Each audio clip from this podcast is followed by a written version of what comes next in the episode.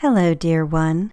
Welcome to Divine Truth Sharing Help for Humanity.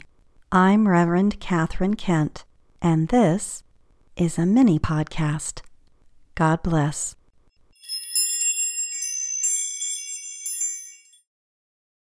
Consider this Am I longing for riches? While we are in this global pause, let us take an opportunity to re examine what motivates us. Are we longing for riches? Putting aside for a moment any thoughts or judgments we may have about the wealthy or the super rich, do we wonder if just for a moment what we might do if we had all the money we could possibly want? We would help our families, our friends, indulge our dreams, or give it all to those in need.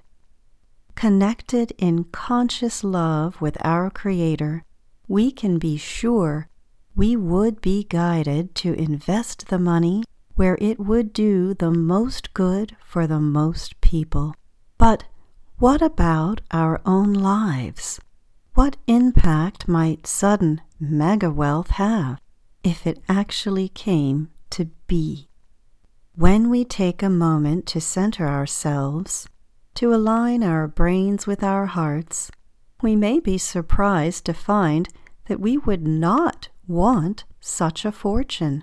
We may find we secretly, or not so secretly, appreciate even enjoy the challenge of our own lives just as they are at this moment. How much we have grown! How many things we have learned!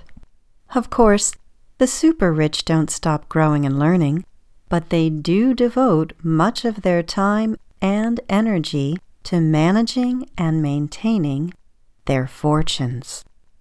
Taking a moment to tap into the inner calm of God's sweet presence, we find serenity and peace with our very own fortunes right here, right now. We are lucky indeed. All is well.